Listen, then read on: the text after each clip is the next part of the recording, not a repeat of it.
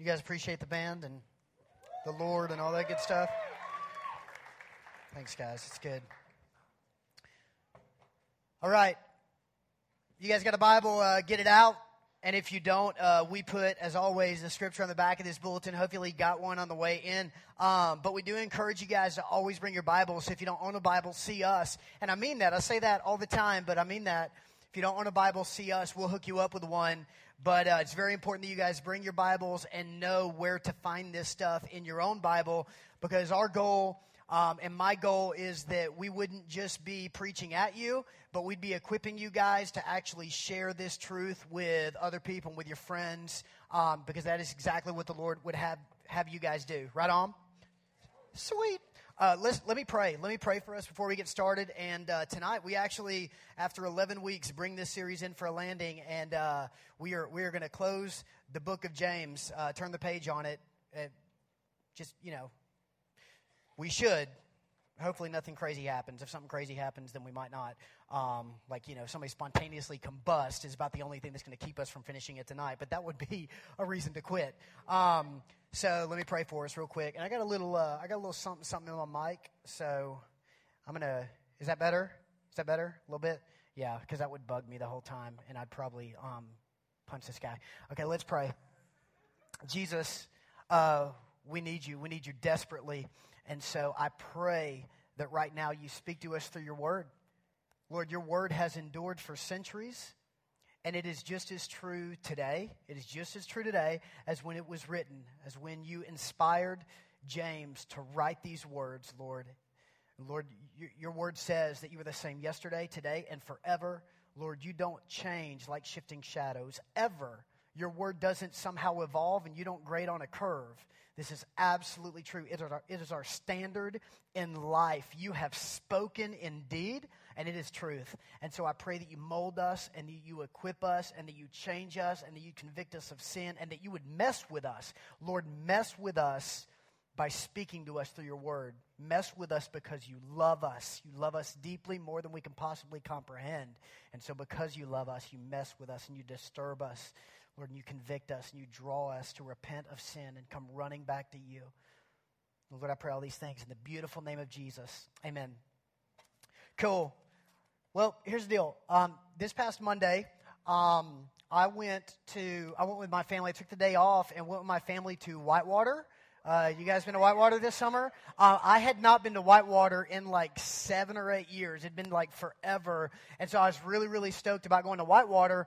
Um, and uh, it, it, was it was fun because you know we have a three year old, we have Annabelle, and so I was like, man, this is going to be a whole new adventure taking Annabelle to, to Whitewater and stuff. So we so we show up there, and you guys know, I mean, if you've been to Whitewater, uh, or maybe you don't, but you know they have the uh, they have the kiddie area, like the little kid thing with the big giant mushrooms that spout off the water, which my daughter loves. She won't like go under them, but she like loves it. She thinks it's awesome, and she wants me to go under them because I look like a fool doing it. Um, and, and so my daughter, like, we go to the kiddie area, and my daughter, it was so funny. They had this like little water slide, and she wanted to go down it over and over and over again. And every time she'd go down, she would be like she, she'd go down and she'd laugh, and she'd be like, "Daddy, look!" And then she'd do it again and come down, "Daddy, look!" And then she'd go, go "Daddy, look!" And I'm like, "Okay, she obviously wants me to watch her do this. And she loved, um, she loved doing that. And then here's the thing that I noticed as we spent the, the entire day at Whitewater. And I don't know, those of you that have been at Whitewater, maybe you've noticed this, but I'm absolutely convinced that basically um,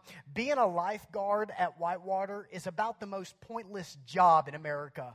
Um, and, and I, I, noticed this by watching them. How many y'all, you, you've seen the, like lifeguards at Whitewater? Like seriously, I'm watching them going, this job is so pointless. Now I'm not, no, you understand, I'm not talking about the lifeguards at the dangerous rides. Like there's some, like that one slide that goes like straight down 12 stories, right? Like I understand, like you need a lifeguard there. I get it because just the basic law of averages says somebody's going to die right? About one in a thousand people are going to die on that. So you need a lifeguard to like clean up the blood and pick up the mess and all that stuff.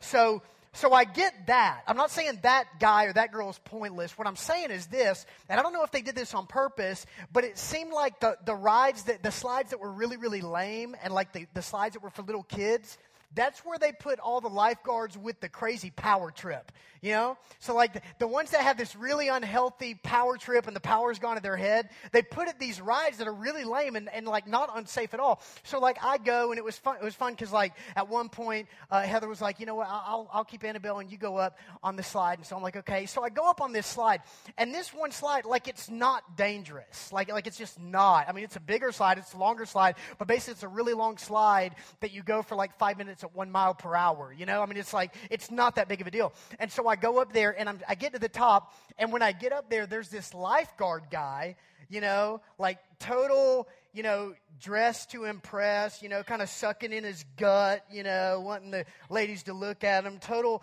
Jonas brother, Metro. Anyway, um, just standing there and he's like, he's barking out orders like a drill sergeant. I mean, it was unbelievable. He's like, he's just, he's got this whistle, and he's just barking out orders at all these people that are going on his ride. So he's like, like saying things like, hey, hey, stay behind the red line. You stay behind that red line. Stay back. And the red line's like 10 feet behind, like where the water, stay behind the red line. Hey, and when you go down the slide, listen up. This is the rules, everybody. When you go down the slide, you must cross your arms like this. You must cross your feet. That's the rule. And you better not go, go on your stomach. You better be on your back. And so this guy was total, totally power tripping. And I'm sitting here thinking to myself, dude, you're not launching nuclear weapons here, bro. You work at Whitewater at a slide, right? I mean, this is not, come on, cut us some slack. And so what would happen is he got nobody's respect and everybody was intentionally disobeying him right? So it was like it was like our own Boston Tea Party, man. We're rebelling, we are fighting the power, right? Going against the man. And so he's like, "You better cross your arms," and the kid would go down and say, "Woo!" And he's like yelling at him, "Stop it! Stop it!" And just like, "What are you gonna do, man?" And he's like, "You better cross your legs," and the kid would go with their feet in the air, laughing, man. And it was just all. And then people were like spinning around backward, and like everybody that went down, like nobody would listen to him. And then everybody in line was like, "Woo!" This guy like totally hated it. It was awesome. Um, and now here I am. I'm a pastor, and I'm sitting here looking at it, going, "This is fun," you know. And even when I went down, I was like, uh, "I mean, it was." It's crazy, but it's like totally power tripping. I'm going, man, your job is useless. And then there was the dude. I took Annabelle to the. Uh, they have a they have a lazy river for kids for toddlers. So it's like it's basically like this little. It's not even the lazy river. It's like this little um, kind of long pool that they walk in and they just splash in and they've got a lifeguard in there and he's screaming at three year old kids not to jump. The water's like two inches like deep, maybe, and he'll scream, Hey, hey, don't jump! Don't jump! And I'm like, dude, did you have a dark childhood or something? Like, were your parents country music fans? What? Why you? You're messed up, dude. You're messed up. I'm just telling you, right? And so I'm like, he's power tripping, dude. And, and then there was, uh, and then here's what was funny. Here's what just drove me nuts. It just, you go to Whitewater and you go on the lazy river. You know the lazy river, like for adults and stuff. And you go on that thing, which is is great. It's awesome. I loved it. So you're in the little float, and the current just takes you, right? So the current is taking you exactly where you need to go. Like you don't have to do any effort at all. It's going to take you. Well, all along this lazy river, they probably had easily, easily 35, maybe 40 different lifeguards all around the lazy river standing there. And here's all they do every single one of them have this very stern look on their face, like they're really, really angry. And all they do is this they're standing there and they're holding their little red, I don't know what it is. It looks like a big old red banana. And, and, and, and they're just, they, they have this stern look on their face and they go,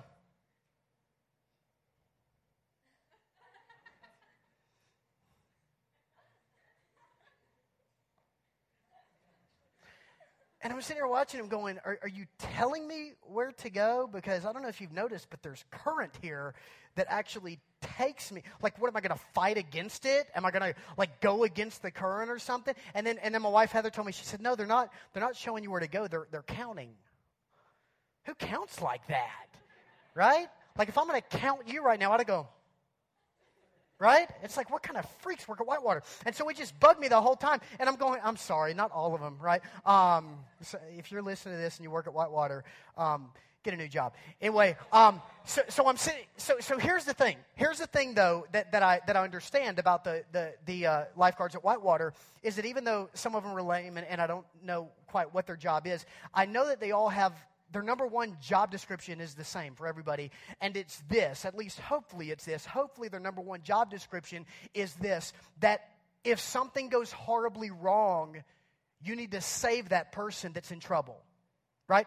So hopefully that's their number one job description. Hopefully the number one job description of everybody, whether they're on that lame slide or in that little, you know, that, that lazy river for kids or wherever they are, hopefully their number one job description from like the lazy river for kids all the way up to that killer tornado ride at Whitewater is that if something goes horribly wrong and if somebody's drowning, you need to do whatever you have to do to save the drowning person, right? Like hopefully that's their number one job description. And here's the thing, here's the point, and here's kind of the link to the book of James and to the end of the book of James is that you see all throughout the book of James that James is kind of like a lifeguard in this sense. That James is looking at these people, he's writing to these people, many of whom are drowning in sin and drowning in rebellion and disobedience, and he's trying to save them and he's trying to help them. And he's writing to these people, and James is basically like this big giant sermon that he's preaching to these people, hopefully to save them from drowning in sin and rebellion. And so here's the thing. Here's the thing you guys need to see that um that as James is writing to these people, he's doing what every pastor is called to do.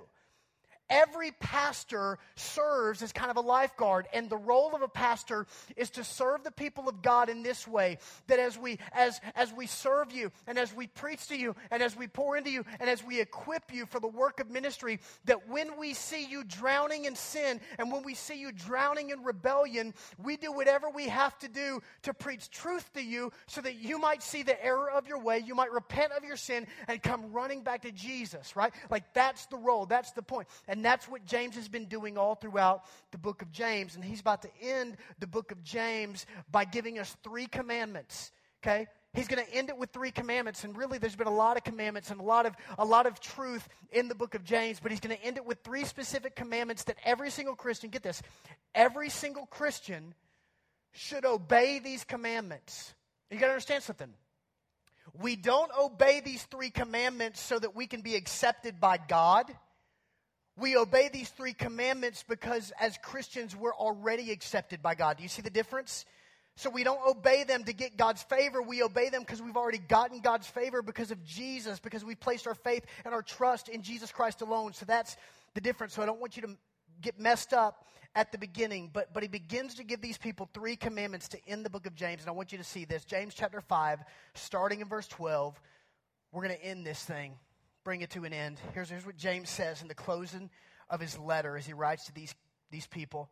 Verse 12 Above all, my brothers. In other words, this is very, very, very important. Above all, my brothers, do not swear, not by heaven or by earth or by anything else. Let your yes be yes and your no, no, or you will be condemned. Now, now understand something. Um, in this verse, when James, and this is the first commandment that, that he's given us, and we'll, I'll tell you what the commandment is in a second, but first what you need to know is this. When James says do not swear, he's not saying do not cuss. Now, he's already talked about that we talked about that a few weeks ago, and the Bible does deal with that issue.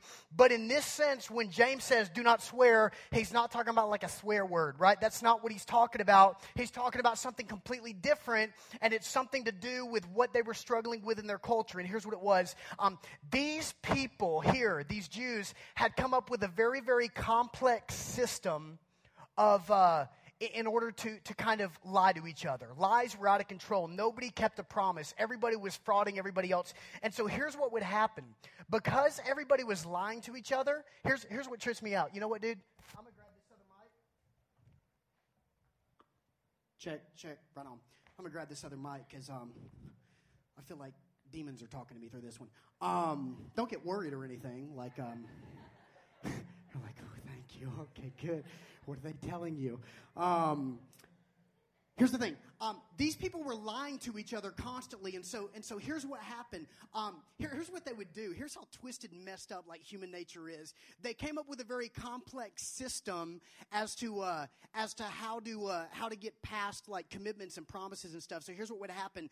They began um, they began to swear to each other. Okay, so they would take these oaths, and so here what would happen. Here's what would happen. They wouldn't just say yes, I'll do that, or yes, I'll go there, or yes, I'll give you this. They would like in order to get past all that, they would like make these uh, these promises. So they would like they'd be like, "Hey, I'll do that," and the person's like, "No, how do I know you'll do that?" And they're like, "I swear, I swear by heaven, I swear on heaven." Or the guy's like, "Hey, I'll do that." Well, how do we know you do that? Well, I swear by earth. And then here's what would happen. They wouldn't keep those vows. And when somebody came to them and said, Hey, you lied to me. You didn't do what you said you would do. The guy would go, Well, really, I didn't lie to you because I didn't swear to God. I just swore by heaven. right? And it was like that really annoying thing that would happen when you were a kid, when you were with your friend, and your friend was like, Hey, I'll trade you your candy bar for my baseball card. And you were like, Okay, that sounds like a good deal. And you go to make the trade, and he, he grabs your candy bar and he keeps the baseball card. And you're like, Dude, you didn't give me your baseball card. And he's like, My fingers were crossed. And you're thinking to yourself, I will break your fingers off and throw them in a wood chipper, right? Like I will mess you up, dude. Give me the. It, it was that kind. It was that kind of a twisted game. It was that ridiculous. It was that childish. It was that annoying. Okay? So I want you to see this. What he means when he says, don't swear.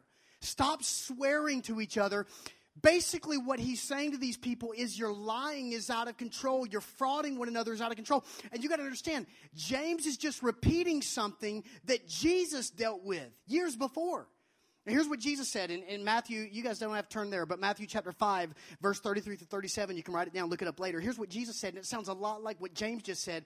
He said, Again, you have heard that it was said to the people long ago, Do not break your oath, but keep the oaths you have made to the Lord. But I tell you, do not swear at all, either by heaven, for it is God's throne, or by the earth, for it is his footstool, or by Jerusalem, for it is the city of the great king. And do not swear by your head, for you cannot make even one hair white or black. Simply let your yes be yes and your no, no. Anything beyond this comes from the evil one, which sounds exactly like what James just said. Now, here's what he's saying saying. Get this. Here's what he's saying. Let's try this home.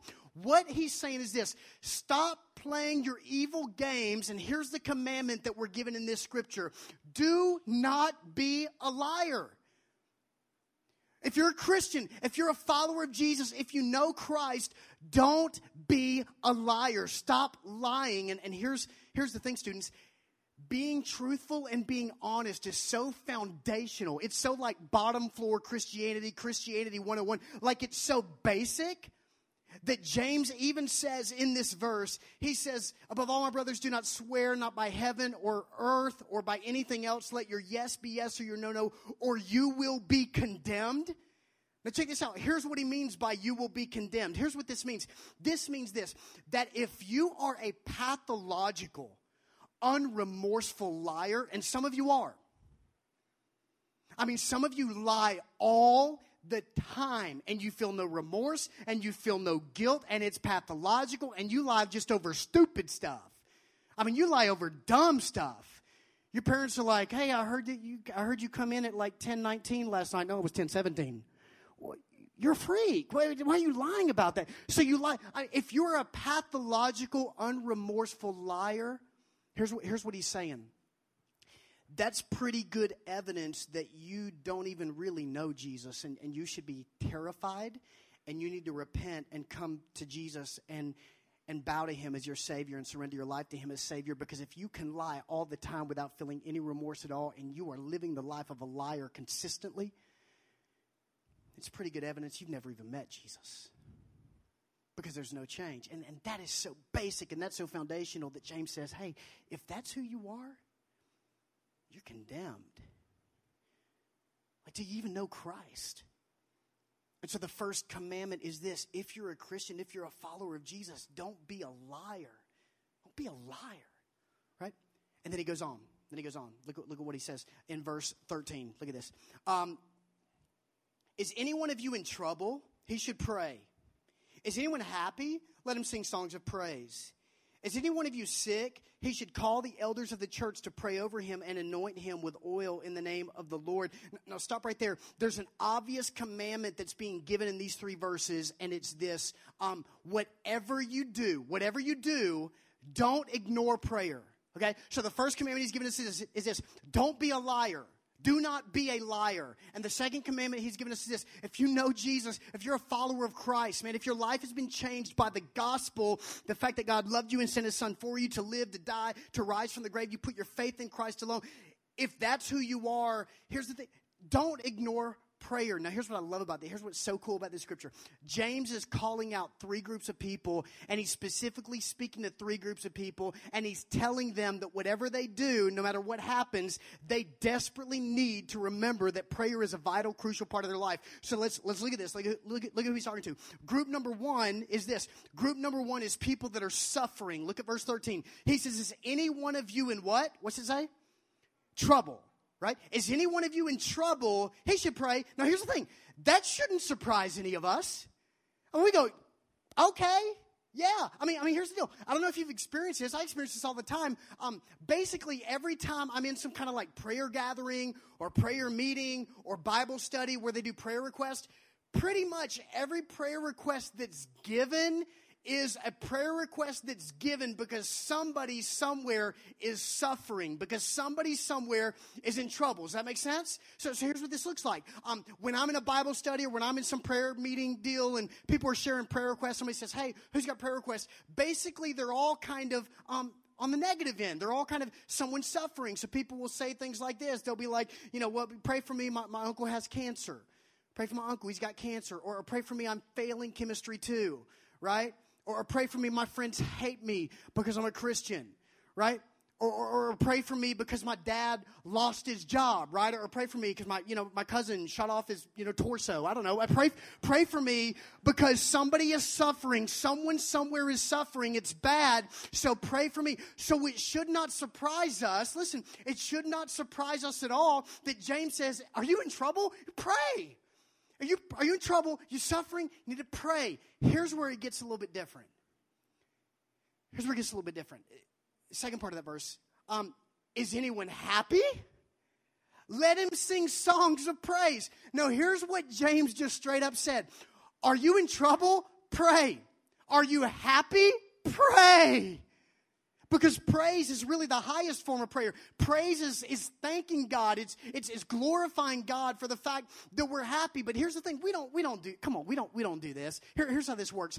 Most of the time, when our life is bad, when our life is bad, even people that, that aren't necessarily Christians will have a tendency to like cry out to some God to help them right? So when life goes bad, the tendency, the likelihood for us to cry out to at least a God increases. A lot of people do that. But when life is good, like even for those of us who would say, I'm a Christian, I love Jesus, I'm on the glory train to heaven, right? Even for those of us who would say that, here's what happens. When life is good, we're just good.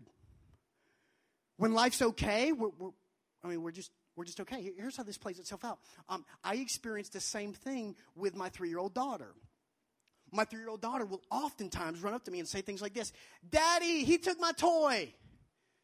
Daddy, my leg hurts. Daddy, I'm cold. Right? Daddy, a bee stung me, right? I, I, can honestly say with confidence, I've never had an experience where my daughter, out of the blue, has run up to me and said, Daddy, I'm happy. Like never. Just wanted to know, I'm happy. That has never happened. Ever. Ever. And that's, listen, that's exactly how we treat God. That's exactly how we treat God. Life is bad. God help me. God help me. God help me. Help, help me. Help, kill him, right? Help this. Fix that, right? Um, things are bad. Cry out. Things are good. We're, we're, we're good. Now, here's what James is saying. Listen, students, this is huge. James' point is this that even when things in life are good, you need to always remember where those good gifts came from. You didn't make them, you didn't create them, you just happened upon them. They came from your Father in heaven. And so when things are good, all praise should be directed to God. So when things are bad and you're in trouble, pray. When things are good, when everything's all right, praise. And then he identifies a third group of people. Verse 14. Is any one of you sick? And I want you to underline that word sick. Is any one of you sick? he should call the elders of the church to pray over him and anoint him with oil in the name of the Lord. Now, group number three is sick people. Now, listen to me, students, um, because I need, to, I need to make something very, very clear here because there's a lot of confusion about this scripture. A lot. Um, so, let me tell you what it doesn't mean. Okay? This scripture does not mean, it doesn't mean that every single person who is sick and has a disease and does this, calls the elders over to anoint them with oil and pray for them, that every single one of those people will be miraculously healed. It does not mean that, that God will somehow, from every single one of those people, take that disease away. It doesn't mean that. And here's what else it doesn't mean it also doesn't mean that for people that are sick or dying of diseases and they call the elders of the church to them to anoint them with oil and to pray for them, it doesn't mean that if that person doing that, if they still die, that they somehow just didn't have enough faith. Right? That somehow it's like, well, you just didn't mean it when you prayed. And you didn't have enough faith. So, right? That's, it doesn't mean that either. And pe- listen, people that teach that, and there's a lot, people that teach that are butchering the Bible. They're butchering the Bible. And, and here's why. So let me explain this to you. Um, let me tell you. Let me tell you what this scripture is actually saying. Okay.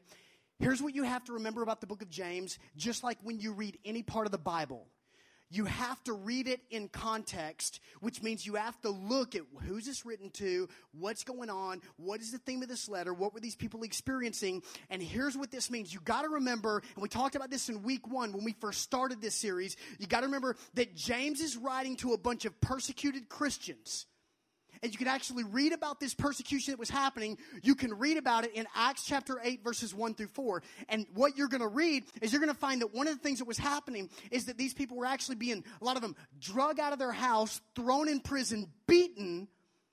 And so, what you have to remember about these, these persecuted Christians is that they, as a result of the persecution that they're undergoing, many of them are weak.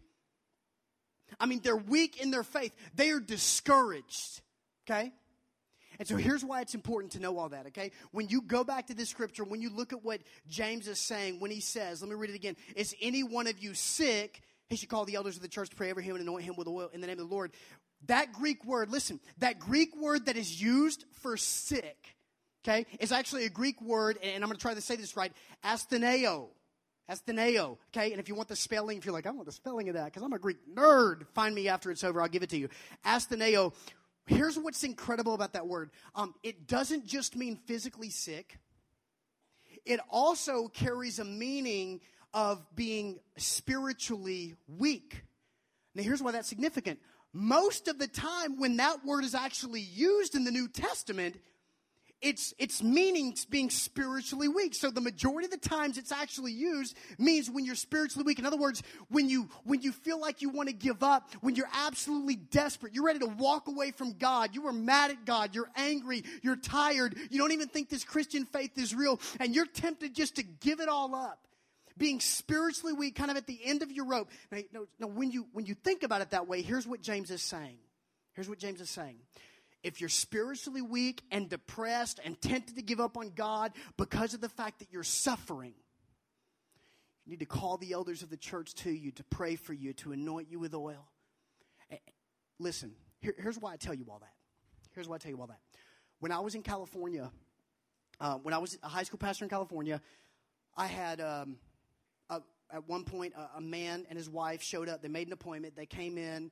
Um, my ministry assistant Tammy brought them into my office, and I'd never seen this guy before, didn't know who they were. And they sat down on my couch um, there in my office. He was probably around, I don't know, 45, and his wife also. And they sat there, and I said, Hey, you know, what can I do for you? His name was Dennis.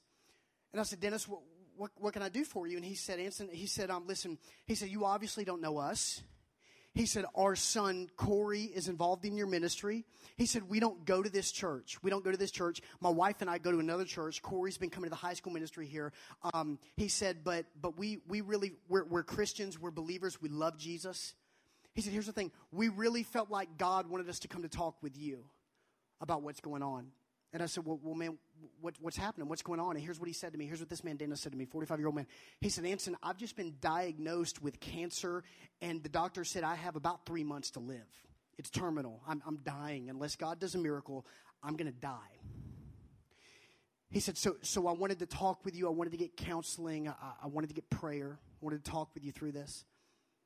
And so over the over the next you know couple months, I built I developed a relationship with this man Dennis. And so we would meet, and he and his wife would come in. Sometimes he would come in just by himself. And, and one time when he came in, we had this talk. And here's the thing that Dennis told me. He said, Anson, I'm not afraid to die. I know where I'm going to go. I know who I'm going to be with. But I grieve because my kids aren't going to have me. My heart breaks because my kids won't have me anymore. And so we developed this relationship, and then at one point we called the elders of our church in, along with a few pastors, and we anointed this man with oil, and we prayed. I'm talking, we prayed for him, and we prayed that God would heal him. We prayed that God would do a miracle, right? About, about a month and a half later, I preached Dennis' funeral. Okay? And some would go, Well, there is no God. Then there is no God. That Because that's it. No, no, no. Because here's what I saw God do during that time. I saw this man as he faced death and as cancer literally ate him alive. I saw him have so much assurance and so much confidence and so much faith that even though cancer was eating him alive, that on the other side of death, Jesus Christ was waiting with his arms open wide, waiting to receive him home. And this man had unbelievable faith, even as he was frail and dying in the last days of his life. It was unbelievable. And here's the thing here's the thing you need to understand. Um, he who was weak in faith became strong in faith. Why? Here's, here's why I believe because God answered. Verse 15 where it says, And the prayer offered in faith will make the sick, the spiritually weak person well. The Lord will raise him up. If he sinned, he will be forgiven. Now, now, do I believe you should pray for sick people? Absolutely. Do I believe that you should pray that sick people be healed? Yeah. I believe the Bible teaches we should pray that sick people should be healed. But I also believe that sometimes that healing looks different than we might think. And he's not the only man who I've seen obey this scripture, and it turned out a little bit different than a lot of people would have expected. But I've seen that prayer answered. I, I hope that makes sense. If it doesn't, I don't know how else to explain it. Let's move on. Verse 17. Oh, um, actually, verse 16. Therefore, confess your sins to each other and pray for each other so that you may be healed. Uh, translation, uh, going back to the second talk, the second sermon that we did in this series, you need walls of accountability. You need people around you that love you enough to pray for you and that you can be honest enough with to go, hey, I'm struggling with this. Hey, this sin's got a hold of me and I need you to pray for me. You desperately need people in your life like that. And the Bible is clear on that. That you as a Christian, if you're a Christian, need people in your life that you can confess your sins to and can have pray for you and can trust enough and know that they're not going to blog about it the next day. You need to have these people in your life that you can trust with your deep, dark sins so that they can pray for you and walk with you through it. Does that make sense? Look at what else it says. Um, Therefore, confess your sins to each other and pray for each other so that you may be healed. The prayer of a righteous man is powerful and effective. So, so here's the deal: if you're some goofball getting crunk every weekend, like don't. We, we talked about that. I mean, we talked about that way back when and like the second talk of this series. Again like like if you're just living your own life and every now and then you, you offer up a prayer to god just kind of as props and when you get desperate don't expect that your prayers are going to carry a lot of weight to begin with because the prayer of a righteous man is powerful and effective. Translation first of all you have to know jesus christ as savior. And second of all you got to actually be pursuing him right? And then here's what it says I love this. He says Elijah was a man just like us. In other words, uh, you got to understand about Elijah. Elijah wasn't some superhero, didn't run around with a cape and tights with a big E on his chest, right? Wasn't some superhuman dude that could bend spoons with his mind, right? I mean, didn't wasn't dodging bullets around, right? Some Matrix deal. Elijah was a man just like us. Elijah was a normal, everyday dude. Elijah was not God with skin on. Elijah was a man just like us. He prayed earnestly that it would not rain, and it did not rain in the land for three and a half years. Again, he prayed, and the heavens gave rain, and the earth produced its crop. If you want to read that story, go to 1 Kings chapter 17 and read that story. But the translation and the point of what he's saying here is this throughout history, God has done incredible things through prayer. So don't ignore prayer. And some of you, you know what? Uh, some of you, I mean, you love Jesus and, and you you know Christ and all that good stuff, but you can't remember. You honestly can't remember the last time you really poured your heart out to the Lord in prayer. I'm talking like you. I'm not talking about like daddy at the dinner table, right? I'm talking talking you. Don't ignore prayer. And then the last thing. And here's what I love about James. I love how James ends because um, James ends the book of James as bluntly as he wrote everything else in the book of James. Like it's just blunt. And I want you to see this. He says, My brothers, if one of you should wander from the truth and someone should bring him back, remember this. Whoever turns a sinner from the error of his way will save him from death and cover over a multitude of sins. Bam! Now, here's why that's significant. Um, when you read the letters of Paul, anybody heard of Paul, the Apostle Paul? Kind of an important dude, Christian history. Paul, when he wrote his letters, like Ephesians, Colossians, Corinthians, Romans, like all these things. Here's what's what's cool about Paul. Paul would always end it like with a with kind of a uh, I don't know, like a greeting, like something really nice. So Paul would say every now and then, Paul would say things like, "Grace and peace to you, grace and peace." Right? Paul would say things like, greet, greet the brothers, greet the brothers that are there, greet them, tell them I say hey. No lie, read it. I mean, there's, there's one point like at Corinthians, at Corinthians, man, he's like punching these people in the kidneys over and over again in the name of Jesus. But he ends it by going, he ends it by going, I love all of you in the name of Jesus Christ. Like that's how he ends it. I love you. I love you. Like he ends it like that. James doesn't. I mean, we don't even get a Seacrest out, right? We don't even get a Jesus brother out, right? I mean, we don't, we don't get anything like that. James just straight up ends it, and here's how he ends it. He ends it by basically saying this, oh, uh, hey, and by the way, you should speak the truth to other people so that they'll repent of sin and won't end up in hell. The end. And that's why I love this guy. I, am serious. Uh, let, now let's look at what he said. I'm not going to make this up. Let's look at what he said. My brothers, if one of you should wander from the truth and someone should bring him back, remember this whoever turns a sinner, now that word sinner um, is very, very important because that same word is used throughout the New Testament to describe those who don't have a relationship with Jesus Christ. They're what we would call lost in their sins. They don't know Jesus. They've never repented of They've never placed their faith and trust in Christ. Whoever turns a sinner from the error of his way will save him from death. Now, he's not talking physical death. We know that we die. Everybody dies. He's talking spiritual death. He's talking what the Bible describes as hell, eternal separation from God. You will save him from death and cover over a multitude of sins. And here's why I love how James ends this letter because it seems like nobody wants to talk about hell anymore. It seems like a lot of people in churches are just like, let you, Anson, stop talking about hell. Like people won't come. Are you so mean talking about hell?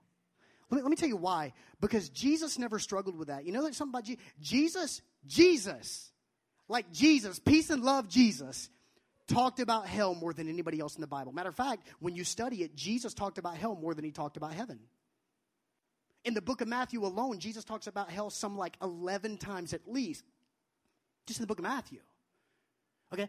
So understand something that that it was very very important to Jesus to talk to people about about the wrath to come, about what would happen to them if they didn't have a relationship with Jesus Christ. This is something that was very, very important to Jesus. So, so understand, it's no accident that James, the half brother of Jesus, ends with this message. And the message is this the third commandment, if you're taking notes, the third commandment is don't forget the lost.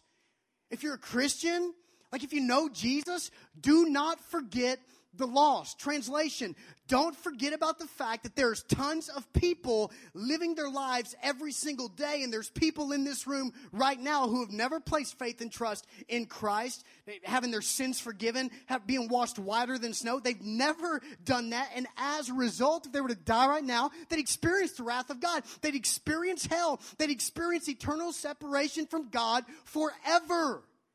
And students, here's the thing we can't ever get numb to the fact that hell is a real place. It's real.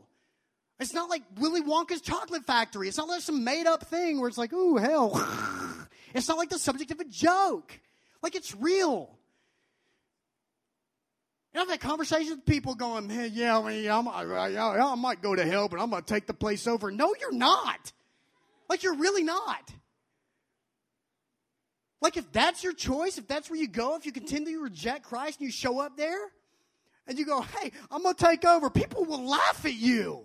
Like, it will be, it will be bad. People go, I'm going to go to hell and have a party. No, you're not. Like, they go to hell and, like, ludicrous railing. Right? I mean, there's no balloons in hell. Right? There's no confetti. There's no cake. It's a horrible, horrible, horrible place. The Bible describes it as a place where, where, where, where, the, where, where the flame lasts forever, where the worm never dies. This nasty, disgusting torment, this place of eternal separation from God, a conscious torment forever away from God. Away from God. And the truth of the Bible, the truth of the gospel is that if you don't know Christ, that's where you will spend eternity. We all know John 3:16 or most of us do. We don't pay attention to John 3:17 where Jesus said, "Man, here's the deal. I didn't come to condemn the world. I came to save it." Jesus' message was, "You're condemned already." You're already condemned. I don't have to do any work here. Like, that's the reason I came is to save you because you're in a bad place right now. You're headed to hell, and I came to live for you, to die on a cross, for you to rise again, so that you might know me, so that you might receive forgiveness, so that you might be spared and saved from hell and saved from death. And so, students, James ends this letter by challenging every single person who would claim to be a Christian to not forget the lost and to understand the weightiness of what you do when you share the truth of the gospel, the truth of Jesus with a friend or with a family member or with somebody you just met. Like he's with you the weightiness of it that you are literally, you're literally doing whatever you have to do to save them from death with the message of Jesus and to cover over, cover over a, mul- a multitude of sins. A multitude of sins. And so, those of you who are in here, man, you say, I don't know Christ. I've never surrendered my life to Jesus. I've never placed my faith and my trust in Jesus Christ alone. I've never believed that He is the way, the truth, the life, the only way to have a relationship with God. I've never, I've never confessed that. Matter of fact, I think Christians are freaks. I think they're weird. I think they have weird hair and they smell weird and they do weird things, and I don't really want to be one. You have to at least understand the message of the gospel, and the message of the gospel is this Jesus Christ loves you and he gives you opportunity to respond to him in faith. But if you choose to reject him, if you choose to walk away, if you choose not to listen and not bow the knee and not surrender your life to Jesus Christ, you will be what the Bible calls lost in your sins forever. And you will experience the death, the hell that James talks about in that last verse. Let's pray.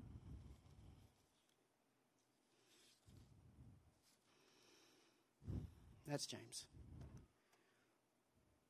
Just to recap tonight don't be a liar, don't ignore prayer, don't forget the lost. And students, as we get ready to pray, there may be some of you in here tonight who don't have a relationship with Jesus Christ. You've never placed your faith and trust in Christ alone. You've never done that. You've never repented of your sin. To repent of your sins means that you change your mind. You realize you're a sinner. You've been going your own way. You've been living a life in rebellion to God, and you're broken about that right? Salvation isn't just about you chalking up some prayer going, Yeah, Jesus, save me because I don't want to go to hell. No, it's you being broken over your sin. You being broken over the fact that you are lost and you desperately need a Savior because you understand your sin has separated you from God. And then you cry out and you ask Jesus to come into your life. You surrender to Him. And those of you in here right now who would say, I don't know that I've ever made that decision, I'm going to invite you tonight. Place your faith and your trust in Jesus Christ alone as your Savior. You say, Anson, how do I do that? How do I do that? How would do that? Well, the Bible says if you confess with your mouth that Jesus is Lord and you believe in your heart that God raised him from the dead, you'll be saved. You'll be saved. It's about faith, placing your faith and trust in Jesus. So you can ask him right there where you are right now. Come into your life. You can ask him for forgiveness from your sin. But I would challenge you, students, that if you do that, if you do that, you need to let an adult in here know tonight. You need to let an adult know me, any of these adults sitting around you in your chairs, or any of these adults around the back, your small group leader, you need to let them know tonight so there's accountability tonight. Jesus, I'm so grateful for your word. I'm so grateful that your word is truth. I'm so grateful it's not made up. I pray for those in here who are fighting you and fighting you and fighting you and fighting you. Lord, there's nothing I can say to convince them. It's not about me even trying to argue with them or convincing them to do anything. Thank you that I don't have that pressure on me.